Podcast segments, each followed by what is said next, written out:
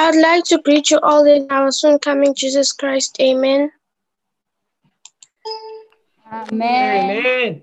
Amen. Happy Sabbath, all. Amen. A story is told. Uh, a story is told of a mosquito. After a mosquito was born, he asked his parents to go outside for fresh air, and they agreed.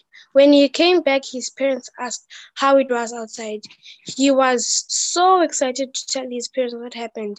He said people liked him so much. They were even clapping hands for him and enjoying his presence. We all know when there's a mosquito in the house, um, everybody claps their hands because they don't want a mosquito to bite them, right? And his parents said those people didn't like you. They actually wanted to kill you, but they missed you.